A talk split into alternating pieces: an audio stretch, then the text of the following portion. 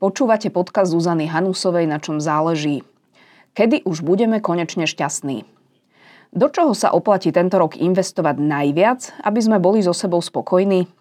Prekvapivo to nie je dokonalá kondička ani super zmysluplné projekty. V minulom roku ma zvlášť zaujal rozhovor s psychiatrom Robertom Waldingerom, ktorý pre nemecký denník Süddeutsche Zeitung hodnotil výsledky asi najdlhšie trvajúcej štúdie v histórii, ktorá sa zaoberá rozvojom ľudí. Obsah tohto rozhovoru zaujal aj nemeckých čitateľov natoľko, že bol v spomínanom denníku medzi najúspešnejšími textami v čítanosti za minulý rok. Naznačuje to zrejme, ako ľudia zúfalo hľadajú akýsi návod na dobrý život a čakajú od vedcov, že im poskytnú dôkazy. A výsledky zložitej americkej štúdie sú až prekvapivo jednoduché. Waldinger je už poradí štvrtým šéfom známej Harvard Adult Development Study. Vedci totiž už osemdesiatpäť rokov pozorujú skupinu tých istých mužov z Bostonu. Z pôvodnej skupiny sedemstodvadsaťštyri chlapov žije dnes už len štyridsať a aj tí majú okolo sto rokov. Vedci počas desiatok rokov skúmali ich duševné aj fyzické zdravie, ich manželstvá, deti i kariéru. Niektorí počas života zbohatli, iní prišli o všetko. Najznámejším účastníkom štúdie bol dokonca americký prezident John Fitzgerald Kennedy. Z výsledkov štúdie sa snažia autori ešte aj dnes vyvodiť závery o tom, čo je podstatou šťastného života a čo to znamená prežiť život zdravo a úspešne. Pôvodne skúmali dve skupiny mužov. V prvej boli devätnásťroční študenti Harvardu, ktorých si vedci vybrali na základe ich potenciálu. Zámerom bolo zistiť, čo stojí za ich úspešným životom. V druhej skupine, ktorá pôvodne vznikla ako výskum kriminality mladých, sa stretli mladí muži z ťažkých rodinných pomerov, ktorým sa však napriek nepriazni osudu podarilo vyhnúť sa kriminalite. Tieto dve štúdie sa neskôr spojili do jedného výskumu. V prvej fáze sa mužov v podrobných dotazníkoch pravidelne pýtali, ako sa im v živote darí vo vzťahoch, kariére aj zdravotne. Následne ich skúmali v laboratóriu, kde im umelo navodili stres a pozorovali, ako rýchlo sa z neho zotavia. Vedci tiež pátrali po ich genetických predpokladoch a pravidelne skenovali ich mozog.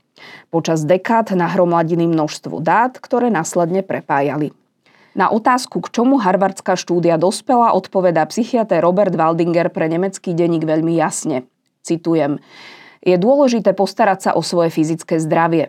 Zdravá strava, veľa pohybu, žiadna nadváha a odmietnúť alkoholizmus, nefajčiť."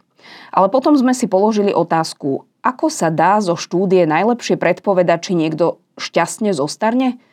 Odpoveď bola: rozhodujúca je vrúcnosť vzťahov, ktoré človek má. Najprv sme neverili vlastným zisteniam. Jasné, všetci vieme, že telo a duša sú úzko prepojené, ale že ich spolupráca je taká silná, že vzťahy človeka ovplyvňujú natoľko, že dostane ochorenie srdca? Waldinger tvrdí, že ľudia podceňujú, že sa musia o svoje vzťahy starať. Myslia si, že to pôjde samo od seba.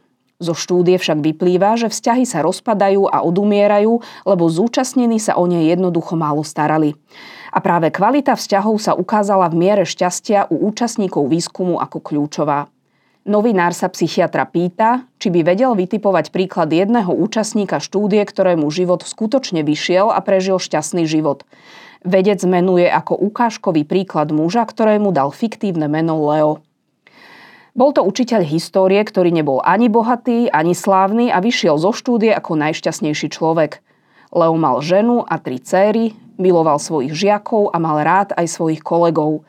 Podľa Waldingera sa Leo často rozprával s ľuďmi o témach, ktoré zaujímali aj jeho samotného, rád učil a s inými učiteľmi si často vymienial didaktické skúsenosti.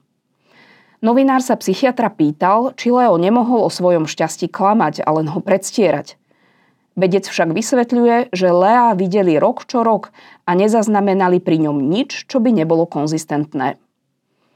Nemyslel vôbec na seba. Jeho myšlienky boli často zamerané na jeho okolie, na rodinu, kolegov. V našej štúdii sme celkovo zistili, že šťastnejší sú tí ľudia, ktorí sa zaoberajú vecami mimo seba. Toľko psychiater po záveroch štúdie a ľuďom odporúča, aby urobili dve veci.